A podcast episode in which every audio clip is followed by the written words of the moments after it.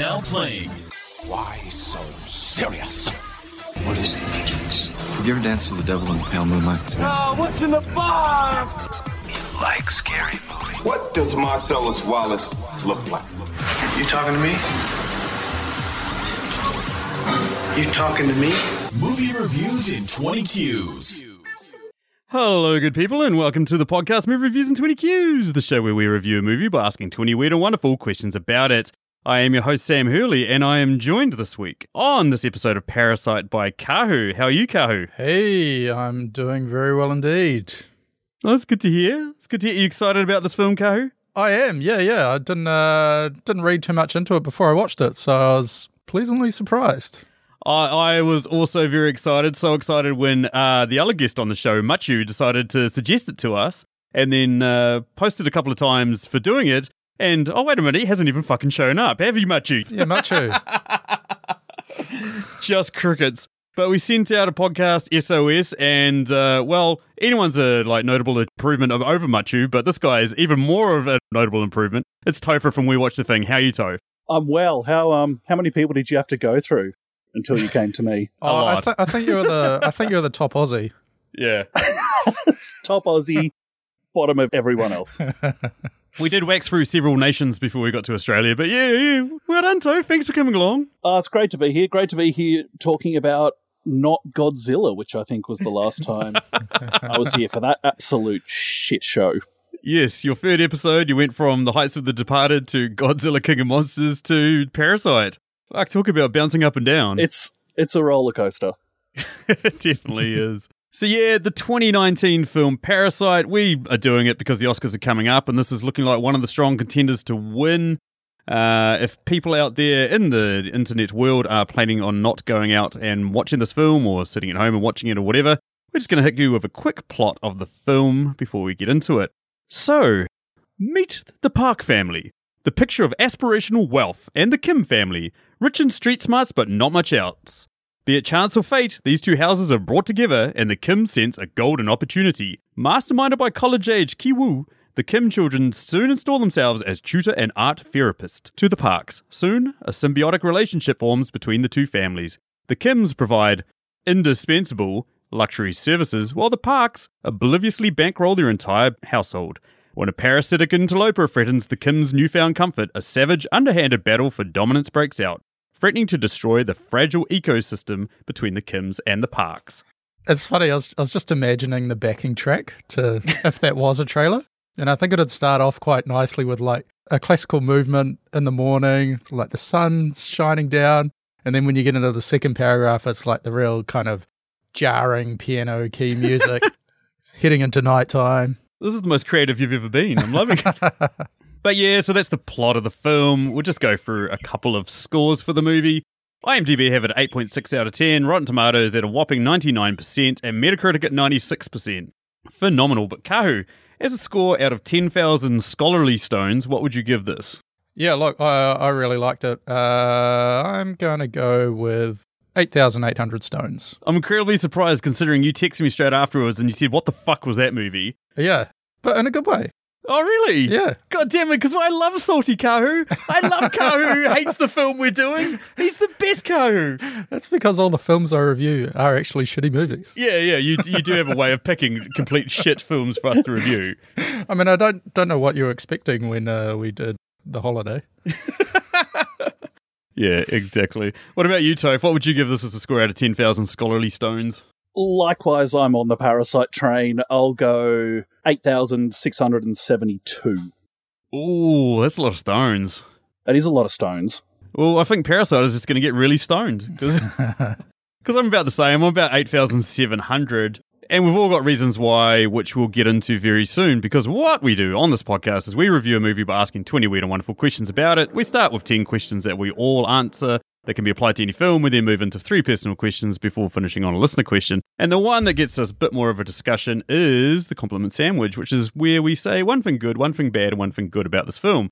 Unless we give it a less than 5,000 score, in which we say one thing bad, one thing good, and one thing bad about this film, you're not going to change your mind? No, no, look, I could easily bump this up to a 9,000 even. Rah! Yeah. You're leading me down here, Kahu. But why don't you lead us off, mate? Why don't you tell us one thing good, one thing bad, one thing good about this film? Yeah, so and and that's probably kind of common for movies of this genre, but I like it how they kind of limited the setting, which was based almost entirely in the house, and a little bit in the in the Kim family's house as well, uh, but meant that all the work went into the characters and the plot development. So I thought that was really good. One thing that I didn't like was the fake out deaths of Ki Woo, who was the son, and uh, the housekeeper, although the housekeeper did die in the end. But I mean, you, you saw the angry husband of the housekeeper smashing that rock down on his head, and it's like, how are you not dead, bro? Yeah, how, how do you. Yeah, yeah. and uh, yeah, that annoys me in movies, but that's okay. It's it's not a massive drawback. And the last thing I liked was discus throwing in the garden. Hasn't everybody just ever wanted to do that? Oh, right. They Yeah, smashed yeah, the neighbor's yeah, house yeah. or whatever. Yeah, yeah, yeah. Yeah, it was it was all about the mother bringing back her glory days of being a champion discus thrower. Wasn't it hammer throw? Wasn't it like a. But yes, sorry, you're right. Yeah, hammer throw. Yeah, yeah. One of us has watched this like two days ago, eh? yeah. No, it's definitely a hammer throw. Yeah. what about you, Toph? One thing good incredible balance in this film between entertainment and commentary. Mm. It's Yeah. so it's it's just a stunningly watchable film that is also thought provoking and actually asks the audience to be engaged in what they're doing, which when that happens, it's rare to be having this much fun as well. And this film has both in spades. One thing bad, uh, it features at least one child actor. Never a good thing. Kids, kids shouldn't be in movies. All kids in movies should be played by adults with bowl cuts. It's a fact. um, Even worse thing as a kid's birthday party. another thing good, with the exception of that one kid anyway, is is both the casting and the cast. Like just so strong across the board. I don't find it shocking on a couple of levels that no one was singled out for nominations for this film. One, it doesn't happen that much in films that aren't in English. Yeah. And two, it would be so like who do you pick? yeah, yeah, yeah. Mm. It's the uh, the champion team beating the team of champions. My most favorite thing about this film was just the story. Like it managed to wove this narrative where you had no idea what the hell was going to happen, Mm. and it's epitomized by at least being halfway through the movie where you're like, "Oh, this is pretty good black comedy. Yeah, this is pretty good. I can see, I can see where this is going." And then like, "No, you fucking don't. Yeah. You, this is going to turn into a horror film quickly." And you know, like the way it plays out is pretty awesome. Up until the point where we get to my bad thing, which was the ending. That sort of fake out ending of, you know, I'm going to be, I became really successful, I became really rich, and now I've brought the house, and now I've got my dad back. And it's like, "Oh, one day I might. And I was Yeah, like, yeah. oh, like there was a there was a slight tonal shift around that, as well as the bit where the dad just snaps and kills the other dad. Like, doesn't even try and save his wife from being murdered by the like raving lunatic that they found downstairs. And I was just like, he's he wouldn't do that. Like she's pretty much the support network and helps him through all these stupid schemes. Like I can't imagine the dad would do that. Hmm. And then final good thing, I mean, yeah, it's just the direction.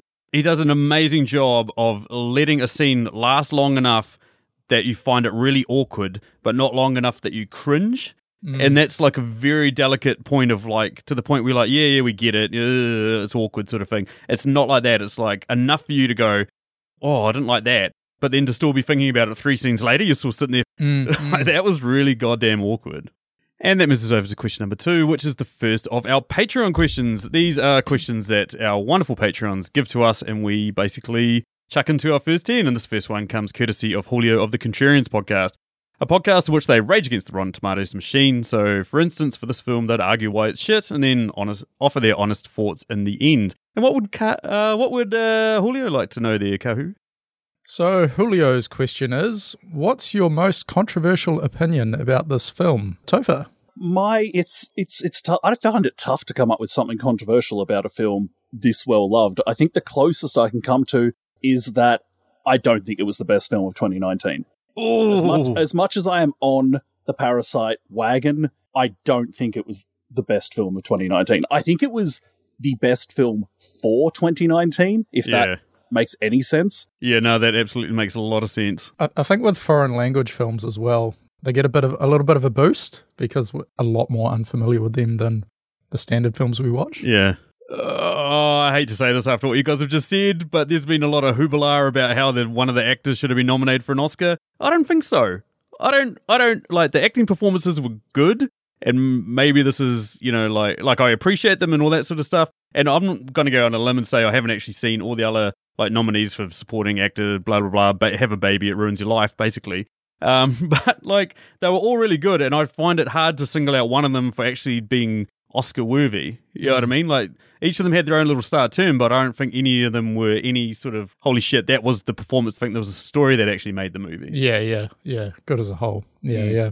I didn't really have a controversial opinion. My only thought was that uh, Ki-taek, the father, I think he he had maybe decided a lot earlier on that he was going to kill the rich dad. yeah, You reckon? He, he just got sick of telling him that he smelled so bad. So if someone told you every day that you smell really bad, you'd probably consider yeah, murdering he, he them. was that he was could at boiling point. I need to seriously think about the way I treat you, Co. oh, good. And that moves us over to question number three. What is it there, Toph?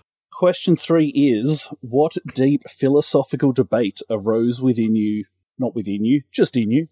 What deep philosophical debate arose in you during this film? Stacey called it on our review of 2019, in which we discussed. Well, it was a review of the decade, and we discussed like what films would be the most controversial to get remade. And her call was Parasite. And sure enough, within days of her announcing that, Parasite has been named as having a remake on Netflix in an American version. Ah, could be a TV. on board. Yeah, yeah, with them on board. It could be an American like TV show, it might be a movie, but they're basically doing a remake. And so I was trying to think to myself, I wonder what a New Zealand remake would look like of this, right? And what I was thinking was that this guy befriends this other guy who he knows goes to the movies all the time and likes to buy his tickets ahead so he gets like the right seats and everything. and then basically he he sort of like he knows he's going to do that and he knows the guy's like real generous and just say, "Hey, look, here's my bank account details. Just pay me back for the movie ticket when you get a chance." And the guy probably never like checks it and finds out about it and then he like l- like three, four years later, that guy discovers he spent about five hundred dollars on this guy on movie tickets and never been paid for it. And I'd call it Machu Site. That would be the name of the movie. Because fuck you, Machu. Fuck you, you asshole. I, I think And you then should does just. he get killed at a children's birthday party? yeah. yeah, he is. He totally is going to. I think you should just go around to his house and just start taking stuff. Yeah. Maybe a Just child. live under his house and then see just if he notices. Uh, Kahu, do you have a philosophical debate for us? Yeah, I was I was just thinking during the movie that uh, maybe just people in general are parasites in one way or another. Some people like to call it symbiotic relationships. Like But me yeah. you? no. Mine was kind of basic in terms of just what the movie is about, which is just do I dislike people purely because of the hand they were dealt in life? Um, Hmm. Probably yes. Fuck them.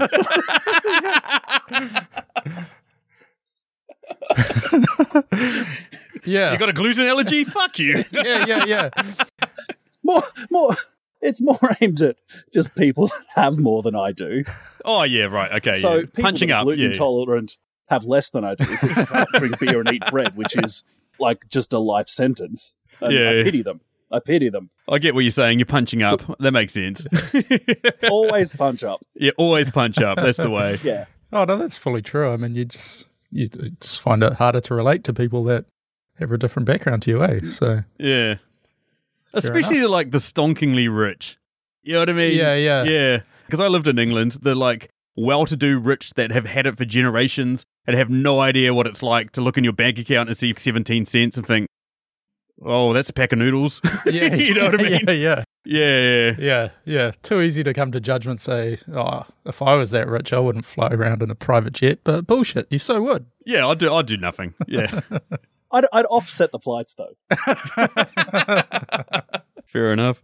That moves us over to question number four, which is also a Patreon question. And this question comes courtesy of the amazing man that is Dave Baker. Dave Baker also has Patreon at forward slash uh, at patreon.com forward slash your favorite. On it, he posts a ton of awesome, awesome content. You guys should all go check out. There will be a link in the show notes. And what Dave would like to know is which two characters from this film would you want with you at a house party? And guys, I know this is an incredibly hard question because all of these characters are dicks. Yeah, I mean, on one hand, you've got the family of liars, and on the other hand, you've got the the family that are just all a bit wooden, really. Yeah. So I'm going through uh, with the peeing drunk guy because he can go outside and water my plants. And who else? Uh, uh, the the woman who delivers the pizza. Oh, you always need pizza at a house party. God damn it. I don't want to give too much away, but you've already just taken one of my answers there, Kahu. What about you, Toph? I'm taking Mama Kim just because I'm hoping that she's cooking. yeah, Like, let's be honest, that stuff looks good. it does look good. Yep. So happy to welcome that parasite in just to sate my urges. Um, in a culinary sense. We'll leave it there. I'm also going with the person whose job she takes, Moon-gwang, because I just reckon, I just think that after a bottle of wine, she'd be great value. I think she'd be l- just a riot. Yeah, man. Yeah, should loosen up a bit. Maybe even slip her some peach schnapps, see what happens. Doesn't matter if she's allergic to it, who cares? No, she was pretty good. She was actually on my shortlist. Uh, I, I had the pizza delivery lady as well. Yeah. And then I had um, the driver, the driver that got sacked for having a pair of undies in, his, in the back of the car because he seemed nice. He seemed reasonable. He was ready to drive her home. He was kind of a kind. I was basically just trying to find someone that wasn't complete dickhead in this film. And Yeah, he could be the sober driver. yeah, exactly. All good. And that moves us over to question number five. What is it there, Kahu? Question five What scene in this film do you think will last with you the longest? I'm wondering if we're all going to have the same scene, which is old mate and his wife, the rich family, deciding that while watching their son outside camping is the most romantic setting on which to start having some couch sex. It was a- wow. It did look like a pretty comfortable couch. it, it did look like a pretty comfortable couch, and she looked pretty into it. But meanwhile, three, the you know, three of the poor family, the Kims, right, are hiding out underneath the coffee table. Like that is going to last me the longest, especially at the point where they manage to scurry away, except for the dad yeah. who has to pause and lie there while they're like talking to the son out in the tent. That that was the part for me where I was like, oh, I feel so awkward. I'm I'm kind of well placed to answer this because Parasite came out here like seven months ago. Yeah. It's actually quite a while since I've seen it, so I can do this without that much guessing. And this is a weird answer, but I swear to God, it's true. It's the dad, Ki-taek, smelling himself in the car while driving around his boss. Just like the self conscious nature of that scene and the the fear slash anger building up in him at this person who just outranks him in terms of social capital. Yeah, yeah. That's my scene. Yeah. Yeah. He, he was probably the most complex character, actually, I reckon. Yeah, because he didn't give too much away. And so, like, as much as I sort of shed on the ending at the start, it was a bit of a revelation that he actually did have this backbone because he struck me as the guy that was just like, I'm first, see you later. And Yeah. like, oh, would- just yeah. seemed like a total beta for most of the film. yeah, yeah, I just had uh, Geun-sae, so he was the housekeeper's husband, coming up the stairs in the flashback. I liked how they kind of really whitened his eyes. Oh right, yeah. Yeah, yeah, and he kind of only came just came up the stairs, and you could only see his eyes, and then the then the uh, the kid frothed out. Oh, is that when the young boy had It's a discovered great him? shot. Yeah, Yeah, great yeah, shot. yeah, yeah. It's like he's almost coming up on like a one of those automatic stair systems. Yeah, yeah. Yeah. For a guy that was in, only in the movie for like a couple of scenes, he was very notable. Like the other part where he's like bashing his head against the light. He's Yeah. like, respect! Bam! Bam! yeah, he was a utter crazy man, eh? yeah. I suppose you would be being down there for that long. yeah. I don't know. It looked pretty cool. You know, you're chilling out. You don't have a kid, and a, you I'm just depressed. Yeah. Anywho, that moves us over to question number six, which is also a Patreon question. This question comes courtesy of the amazing woman that is Emily Higgins, who runs the Tasteless podcast. Podcast in which she takes a movie that everybody loves and basically goes to bat for why another movie is better than it that not a lot of people know or appreciate as much as she does. Usually it's a completely shit movie, but uh, we still love her anyway. and what would she like to know there, Toph? Emily wants to know what character has probably gone the longest without showering. Now, before we, I feel like before we answer this, can we rule out the guy that's trapped under the house? But there's, Uh, yeah, there's let's not overthink this. yeah, yeah, It's yeah. the guy trapped in the basement. exactly. yeah, yeah. Oh man, yeah, obviously. It, it's, obvi- it's the obvious Um, answer, eh? But maybe Ki-taek doesn't shower a lot either. I mean, yeah, he's just a, a sweaty, odorous man. Uh, I, I mean, I guess the whole family really once they went through their sew- sewage infested basement. Yeah, yeah. I was reckoning the like the rich family's son, you know, the Park son, the one that's apparently like a raving sociopath or psychopath or whatever because of his paintings he draws. Because you know, you've got kids around this age; they don't like shower all that much, do they? No, like to be honest, if I thought really hard about it, I can't actually remember when they shower. I just I just kind of assume they do. For their When it birthdays. Yeah, go play in the rain, kids. But you you typically just fire hose them down, don't you? Yeah, well, well, sometimes they jump in our little our little blow up pool out the back, and then they jump in the shower to warm up. So that usually covers it. Yeah. Youth services are going to be around in your house tomorrow. You know that. what about you, Toph? You got any other answer? In- yeah, invariably, I then go to the youngest person in the film because yeah, kids kids don't want to get clean. So again, if there's something bad in a film, probably a child actor is at the heart of it. Uh, for those that haven't listened to We Watch the Thing, this is the flavour that Topher brings to pretty much every episode that he can. Trying to avoid movies with kids, Topher doesn't like uh, movies with kids, and Billy hates tall women. S- Well, specifically, famously. famously, Oh, woman. Yeah. Oh, so he's, Or maybe just uh, Elizabeth Debicki. Maybe that's just all, all the only the woman he all hates. right. But So he doesn't watch Game of Thrones then, obviously. no, Brienne of Tarth scares the shit out of him. He's, He's very sensitive about this reputation he's garnered. he wants. He really does want it on the record. He has no problem with people's height. Is he I'm here for you, Billy. is he a short man or no? No, he's he's he's the the right side of six foot. All right. Anywho, that moves us over to question number seven, which is what's something in this film that you noticed that you don't think other people might have immediately noticed? Now, Topher, why don't you lead us off since you're trying to remember a film from seven months ago? Love to.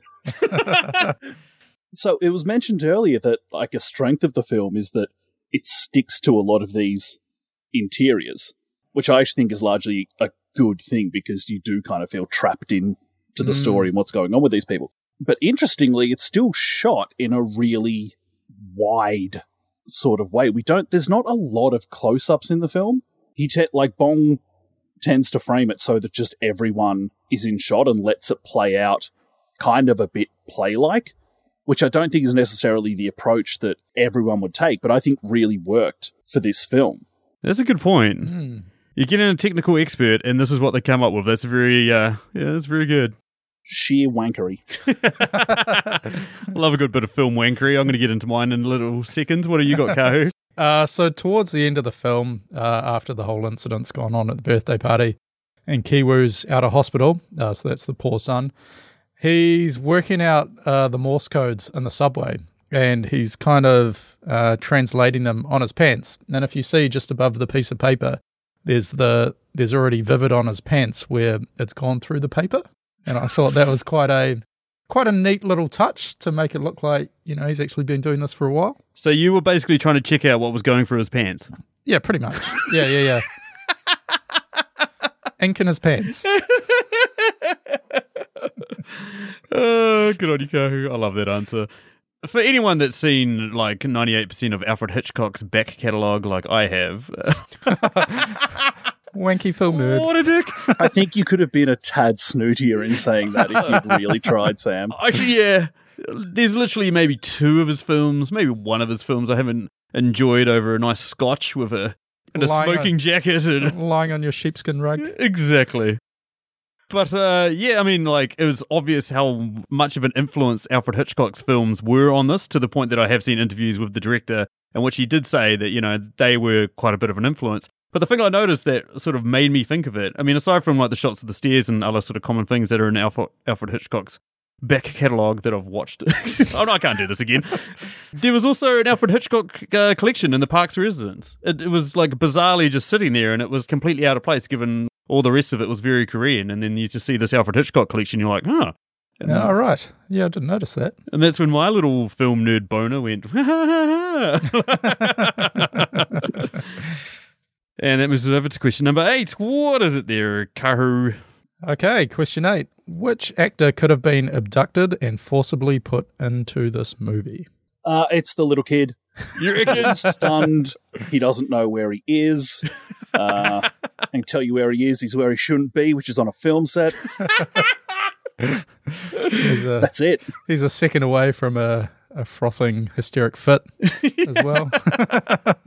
He does seem very moody, eh? yeah. Yeah, some weird shit going on there. Yeah.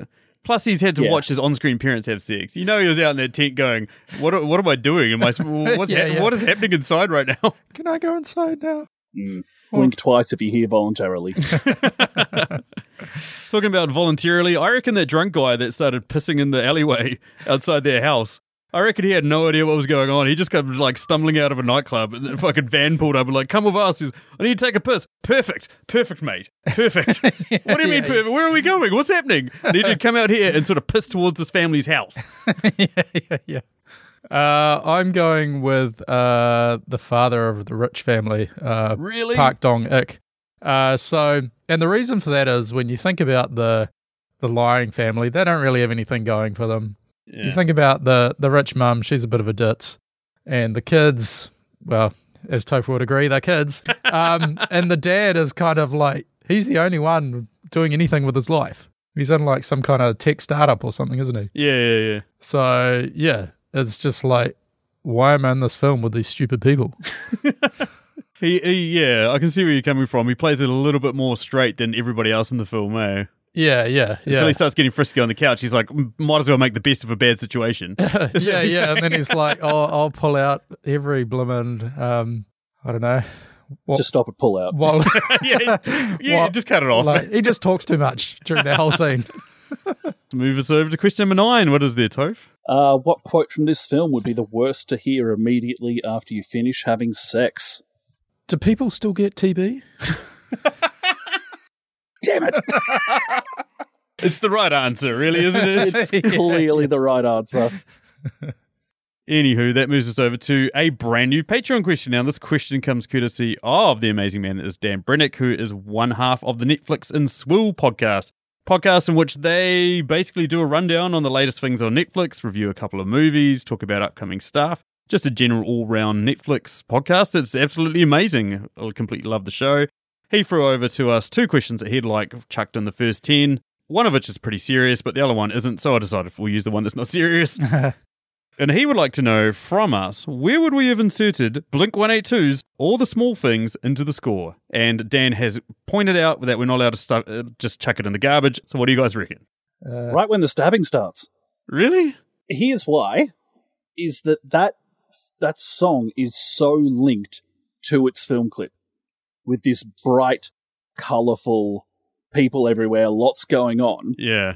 so then the once the birthday party goes to hell, it becomes this kind of nightmare reflection of the film clip. mm.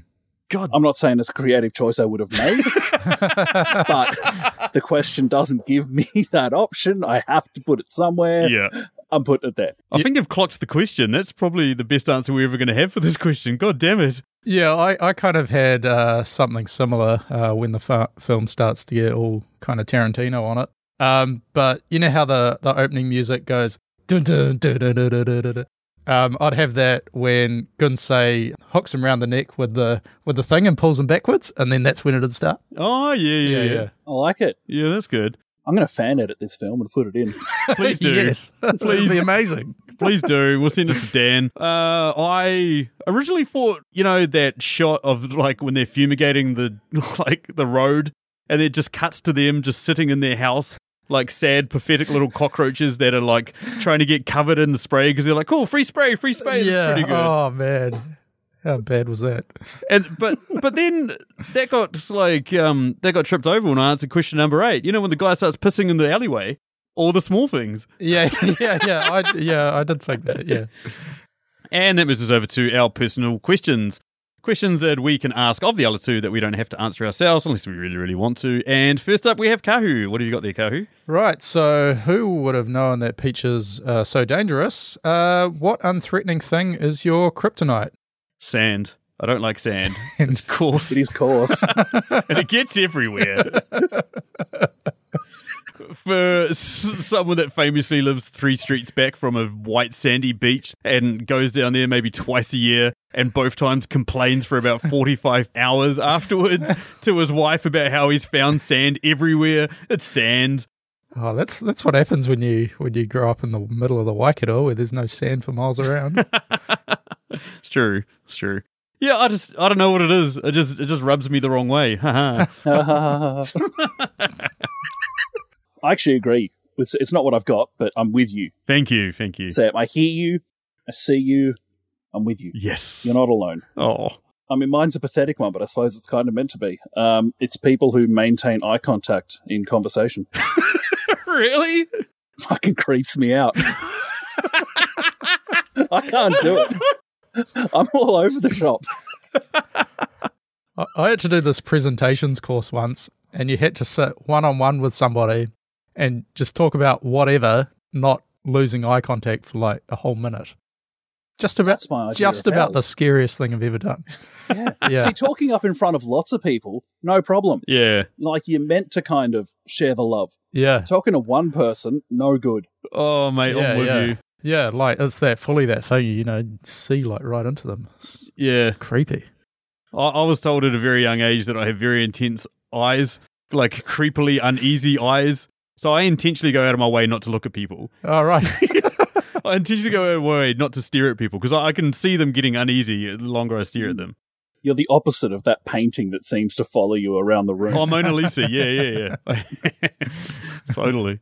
Uh, so question 12. Uh, who is the leader or the real leader of the Kim family? I, I think it's Ki Jung because she's the most self-aware, Mm. like in the way that I, the others aren't, or at least aren't as much, which makes her a bit more villainous because her parents are, while they're willing participants, I think they can claim to just be doing it because they want the best for people more than she can. Yeah.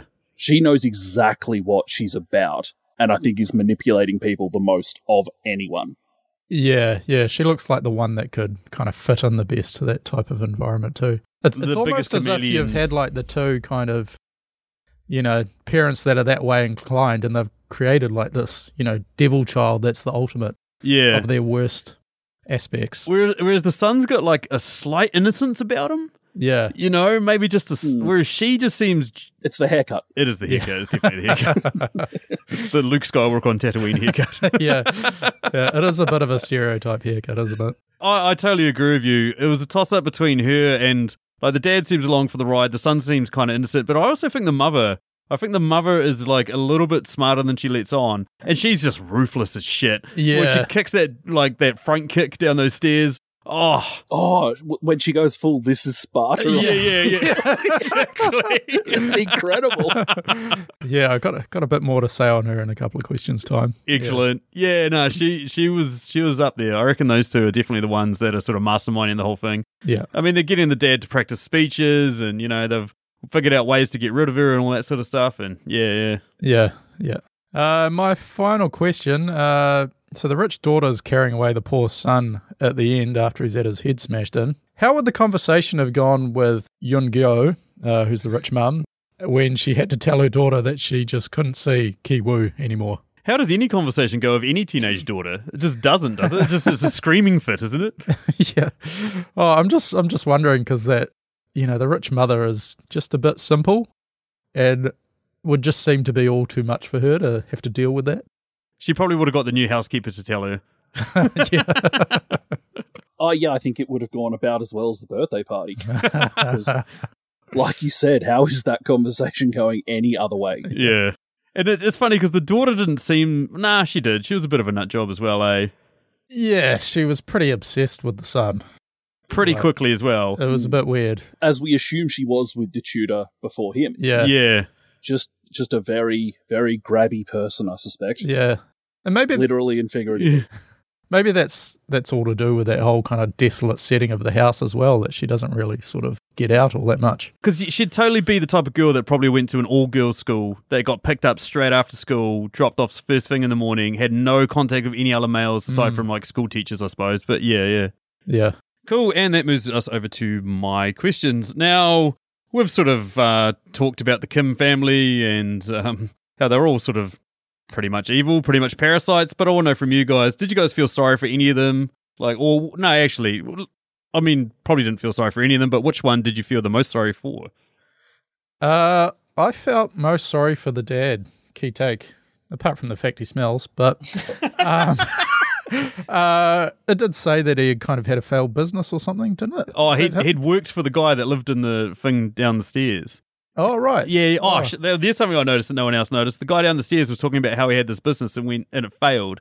And then they were talking previously about how he'd worked for um, That's right. oh, what is it like a Taiwanese food or a um, Thai Yeah, food or something yeah. like that? That yeah ran this Thai cakes business or something like that, and it didn't work out. Yeah, no, I, d- I do remember that. And he, he just looks like he's come to the point of his life where he's had so much failure, he just doesn't really try anymore. But more than that, his wife just seems bitter and twisted. And, and I think the, the shot of the photo with her throwing the hammer was kind of quite poignant and that it alluded to the fact she was kind of this champion that had just done nothing else with her life since then. And Yeah, she was taking it all out on him. we we do know a thing about bitter and twisted wives, eh?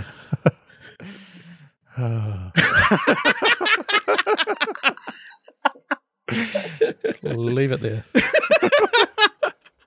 What about you, Toph? Which one did you feel sorry Um, for? I'm I'm on board. Yeah, Ki-taek. There's a, there's a certain dull innocence to him that certainly is not there with his more switched on wife and daughter. Um, Yeah. the guy, like, and like a- as you said, this person is not an innocent, but it, at least with him, you feel is coming from a place where he wants the best for his family. Yeah. Now he certainly doesn't go about that in the right way. Not close. but if if we have to pick one, it's it's him. Yeah. It's almost as if he's like done that classic male thing of just parking all his failures away and just not really dealing with what you're it. talking about. Yeah, no idea what you're talking about. Not really dealing with it until it comes to stabbing someone at a kid's birthday party. Still don't know what you're talking about. when, when's your kid's birthday, sir? in six months' time. it's coming up very soon, Kahu. Okay, my second question. Well, we talked about it before. At one point, the uh, mother and father Park are lying on the couch watching their son camping. He's out there in his tent playing with the radio and a light. In which uh, Mr. Park decides to get a little bit frisky with his wife. So I want to know from you guys: is there anything else out there more erotic than watching your son camping? Uh, everything. yeah. That's Yeah. the correct answer. That is the correct answer. Well, it, what what it does make you think is that if they can get in the mood in that scenario, Yeah, just how much sex are these people having? yeah, yeah. Because what doesn't push their buttons? Exactly. Pizza gets delivered. Let's go. Yeah. Dishwasher finished a cycle. Let's go. I mean, the whole movie makes it out that she basically doesn't do anything all day either. So, like, that's that's the big moment of her day when he gets home. So, Yeah. know.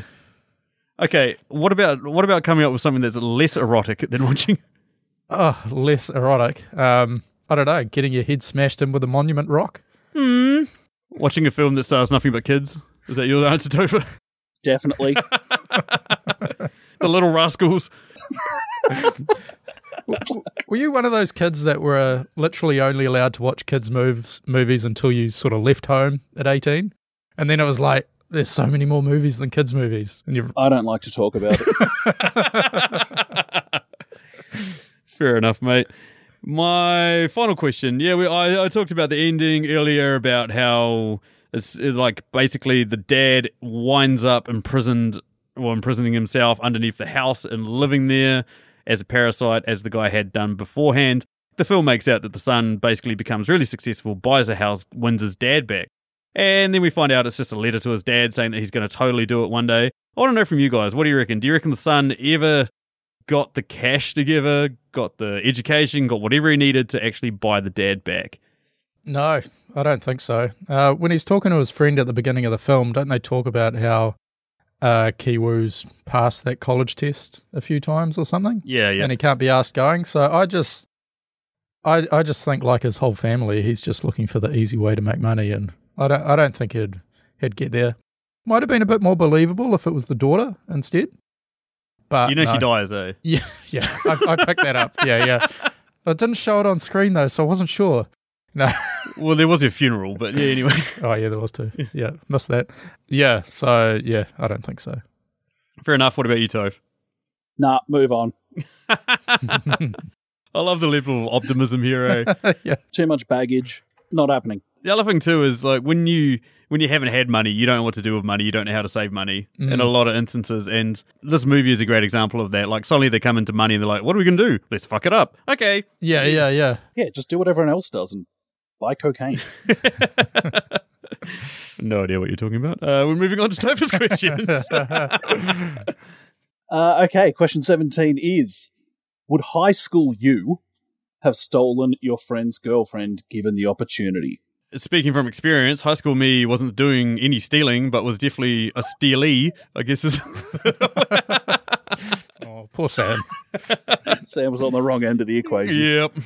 Uh, I'll answer that question with two questions. Firstly, how good is the friend? And secondly, how hot is she?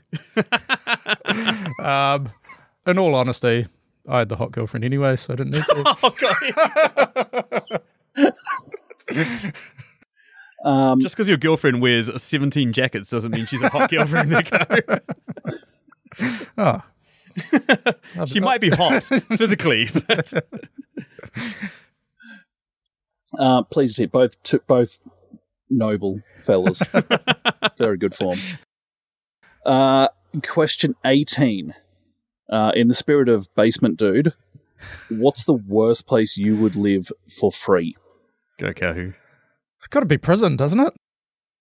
You'd you'd live there for free.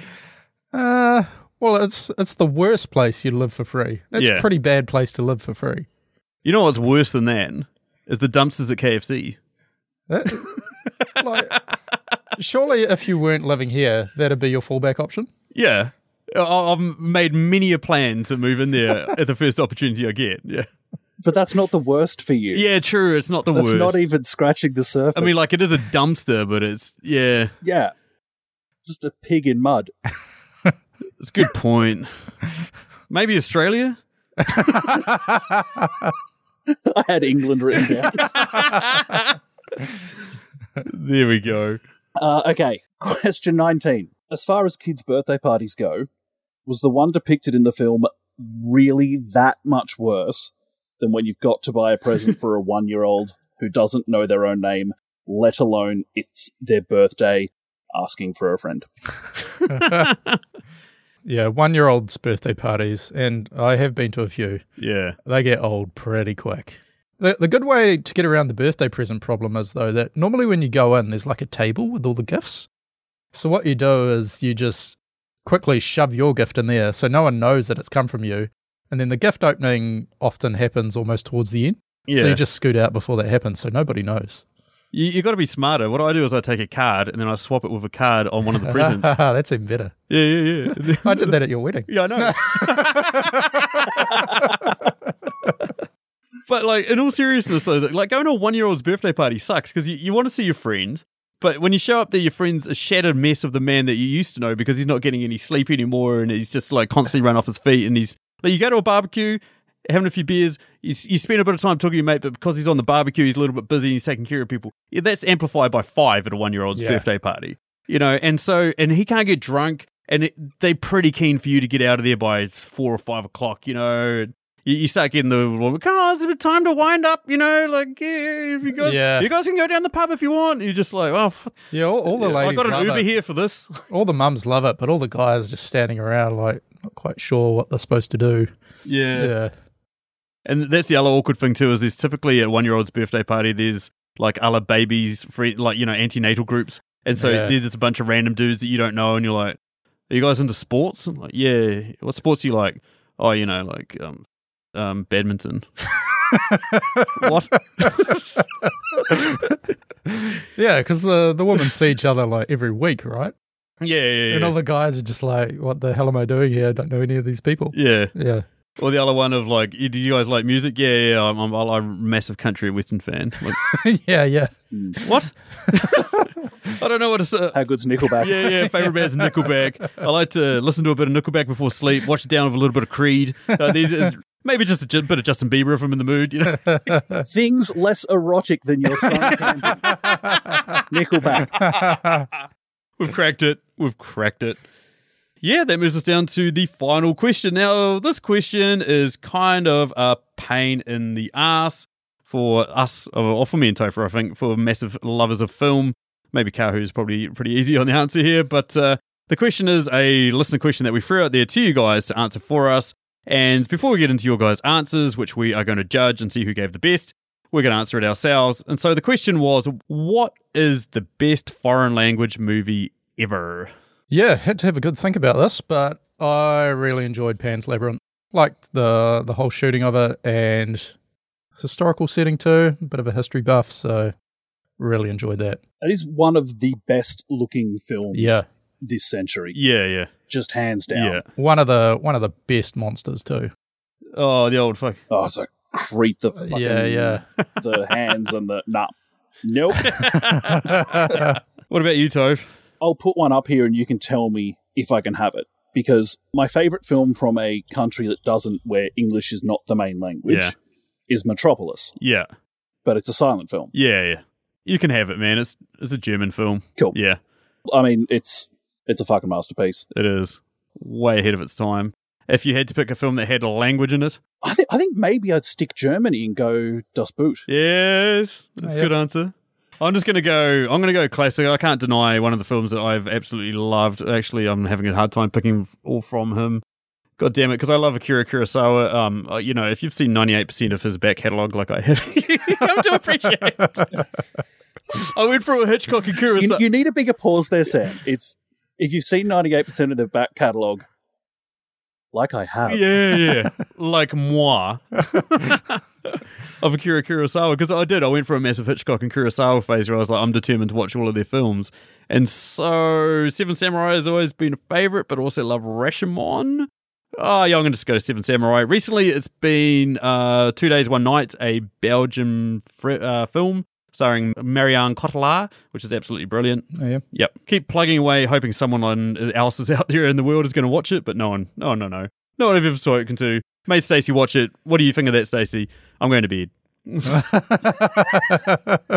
But wasn't it like an amazing portrayal of like a, you know, like a great character study of a, I don't know, good night. that moves us over to our listener answers. First up was Liz, who was on recently to do Marriage Story. She went with Life is Beautiful, the Italian film from 1997. Pretty good. Old uh, Benigni won his Oscar and went crazy on the stage. I would like to be uh, uh, Jupiter and kidnap everybody and lie down in the firmament making love with everybody. Uh, Shit, Oscar. yeah. there, I said it. yeah. Yeah. Go Toph.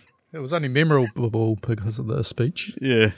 Uh, Kevin Clark went. He said, "I'm going to go with two who have had the most Oscar nominations of any foreign language films: Roma and Crouching Tiger, Hidden Dragon." He also really enjoyed Amelie. Oh, that's good. Yeah, Amelie is a good film. Yeah, I love Amelie. Pete Wilson said La Haine and The Wages of Fear, both of which are films I haven't actually seen. So well done, Pete. You uh, win the Facebook group. Over to Twitter, I had a ton of answers, and if we can't get to all of yours, I'm sorry. We're just going to blast through as many as we can and see which one uh, floats our boat. First up was Jillian. She said Under the Shadow from 2016. Haven't seen that. Tasteless Podcast said The Police Story. Good on you, Emily. Billy from We Watch the Thing. You met him before, Topher? Boo. Yeah, he stinks. He went with La Dolce Vita, Seven Samurai, Eat, Drink, Man, Woman, Lives of Others, Run, Roller, Run, and most recently, of course, Parasite. Good on you, Billy. I'm sorry, didn't you ask for Yeah. I did. Yeah, yeah, yeah. Yeah, Run Lola Run. That's a good film. Watched it recently. It doesn't hold up. Yeah, doesn't it? Nah. Uh, yeah, it was a long time ago. I saw that. Yeah. Uh, over to Tara Mahalik, one of our all-time favorite listeners. She said she could only remember one, which is a shame because I sent her a copy of The Raid, but she's gone with No Man's Land. Right. Haven't seen it. Uh, Paul from the Countdown podcast said Train to Busan, otherwise City of Uh, God. Fuck. Yeah, City of God. Oh, City of that was Yeah. on my, that was on my short list. City of Yeah, God. Brilliant answer Great there. film. I mean, it's very, it's very film broy, but it's also just fucking great. It is. And it's like talking about child actors, even from start to finish, they hook you in. Like, they're pretty good. Yeah. Yeah, no, they're just old enough. Yeah, yeah, yeah. They've just tipped over. and the ones that are young enough have guns, so not saying anything. Yeah. Fair enough. Dan, who we mentioned earlier from Netflix and Swill, also said Train to Busan. I absolutely love that film. It was my favorite horror film from like the last decade. It's like absolutely brilliant. Uh, FP said, Most of my favourites have already been posted, so he'll say The Raid, Redemption, Girl of the Dragon Tattoo, and Headhunters. Oh, yeah, absolutely love The Raid. Dave from Super Movie Bros said Train to Busan because he fucking loves horror and that shit is fucking top notch. Fresh take on a tired and played out concept. Absolutely agree with you there, Dave. Steve from Everything I Learned from Movies said The Protector starring Tony Jaa, Ong Bak was close, and Road Warrior. I guess Road Warrior? Is that technically? I mean, you can't understand us. So. yeah, yeah. I mean, this kind of speaking like classic Bogan, which is like a Foreign language. which is definitely a foreign language to anyone outside of It is. outside of Aussie and New Zealand. TV's Travis said the host. Oh, that's good, call. And Man Bites Dog. Uh, I don't know if anyone's seen Man Bites Dog, f- a French film from the early nineties. Yeah. Yeah, pack an iron stomach before you watch that one. It's it's a ride. Um, the Couturians said Iñárritu's first movie, Amores Perros. That's a really good answer. Goes to the Stratosphere. Also said Pan's Labyrinth. There you go. Yeah. Parasite, Train to Busan. Yeah. Chad M said Life is Beautiful. Dan is not the problem. Said A Very Long Engagement. Oh, that's a really good film too. Audrey Tautou is awesome in that. Real Feels Podcast said Kung Fu Hustle. I want you to watch this. Said Hard to Pick One. Howl's Moving Castle. Train to Busan. Bahubali uh, will come to mind. Paul said In the Mood for Love. 2046. Chungking Express. Infernal Affairs. Infernal Affairs. There's a connection for us from uh, doing The Departed. Have you seen Infernal Affairs? No. Nah, I'm I'm yet to watch what um, The Departed was based on. Wait. Not. No, we just had our little foreign language thing where I misunderstood what you said Ah, because I did not hear Infernal Yeah, Affairs, Infernal Affairs. Have you? s- um, which, yes, I have seen. Yeah, Uh, what I have not seen, which is what I heard, was Fiddle of Fears. Fiddle of- I don't fears. Fiddle of Fears, the classic Romanian film. Yeah. uh, IMDb Journey podcast said uh, nothing comes close to City of God. Al said Incendies. Oh, that's old um Villeneuve's first film, or one of his. Yeah, Mm, All that's right. real feel, real feel good stuff. yeah, yeah, real. Uh, Liza Vala's Portrait of a Lady on Fire, Parasite, and Oh, Lost. so good, Portrait. Oh, I'm yet to see it. Man, I want to. so God good. damn it. Retro Cinema. Hello, Mr. Angry Man. He said Jean de Florette, Manon des Sources. You watch the first, you have to watch the sequel. Haven't watched either. Gonna have to put those still on the list. Junk About Movies, said Kung Fu Hustle. Please watch this podcast. Also mentioned Pan's Labyrinth. There you go, Kahu. Oh, Some yep. people backing you up. Yep. Colby Mack said Y Tu Mamá También. Oh, good on you, Colby. I love that film as well. Chance Irvin said Brotherhood of the Wolf. Gidget Von LaRue said Amelie. Stacey Hurley from the Movies, Reviews and 20 Qs podcast said Amelie. Let's not listen to her. Uh, LJ Human said uh, Battle Royale. Oh, I love Battle Royale. I don't think I've seen that. You must have seen Battle Royale, eh? I actually haven't. It's Oh. spots. Oh, I've never felt so disappointed. Stephen Adams, not the Steven Adams, who's New Zealand basketball and NBA. I had to check this. It's definitely not that Steven Adams. But Steve Adams said uh, Crashing Tiger hit a dragon. This said La Vita e Bella, Life is Beautiful, Morris Peros, and Festen. Raymond Labarera said Red Beard with Toshiro Mifune. I haven't seen that, but I do love oh, Toshiro. He does a lot of work with Kurosawa. Nerdy, nerdy, nerd. Jake Bennett said Pan's Labyrinth. Real Review said Yojimbo. And then Pita Comics, you're barking up my tree here, said there's so many. Anything Kurosawa did supersedes just about everything, but he also loves Crouching Tiger, Hidden Dragon, and then the Bergman films as well. Amateur Cinephile, The Girl of the Dragon Tattoo, Empty Bowers, Amelie, Throne of Blood, Das Boot. There you go, Toph. Hey, Yay. And then Rabbit Ears also threw out a podcast, uh, threw out a movie that you like, uh, Troll Hunter. Troll. Yeah, I didn't think of that. I did quite like Troll Hunter. Yeah, yeah. Wouldn't wouldn't say it's my favorite foreign language film, but it was enjoyable. There we go. There's a lot of answers for it. I think City of God is the winner. I think that's the one that we missed. Yeah, yeah. No, that was that was my second choice. So congratulations to Paul from the Countdown Podcast and Daniel from the IMDb Junior Podcast. Your present is that I will not send you any naked photos of Kahu. Congratulations. They will not be in the, your email in the next five minutes. Oh, they're good. They're good photos. They see. They are very distasteful nudes. I will give you that. anyway, that takes us to the end. Now, Topher, why don't you tell all of our amazing listeners about your own amazing show, where they can find you, why they should be listening to you, and why you're better than Billy? why you should be listening to us? That's a, that's a very tough question. There's probably better things you can be doing with your time. Let's be honest. um, we are uh, we're, we're the only podcast on the internet where two white guys talk about movies. Um, one of them, Billy, is in visual effects. The other one, me, is is on the camera side. Uh, we do one movie a week, oftentimes a new release, but sometimes a throwback that one of our patrons has picked, and we sit around and talk about it as friends do. If you just, um, if you just, I think, uh, like at, at everything, we're just, we watch the thing, like Twitter, them Facebooks. Just throw we watch the thing into Google. Mm. We are what comes up. In terms of selling you guys, I mean, if anyone's out there and wants like a quite concise and to the point, but yet very well informed podcast, you should uh, check out these guys. Yeah, there you go. I was going to make a joke, but no, yeah, definitely check out these guys. We love your show. It's literally the only movie podcast that Stacey listens to. Yeah. Not even ours. Not even ours. Did she listen the week that you were on? No. There we go. I think I told her about what happened, and she was like, "I'm not going to listen to that episode." uh, a thank you to you, done well, Toph. Cheers, mate. no dramas, mate. I'll come back when we do um Fiddle of Fears. Yeah, Fiddle of Fears. we need to we need to go film ourselves for an hour and a half just sitting on the couch doing nothing, and then put it on the internet, call it a Fiddle of Fears. Actually, could go somewhere quite dark. Anyway, thank you everyone for listening. If you want to get in contact with us, you can find us on um, Twitter at Movie Reviews In. You can find us on Facebook at Movie Reviews in 20Qs. Just search us out. The links are in the show notes if you're really uh, that keen to get a hold of us. You can also f- send us an email at mritqs at gmail.com. Following this episode will be a Lord of the Rings episode, Fellowship of the Ring. You're excited for that, eh, Kahu? Oh, you're not on it. not invited. what a dude.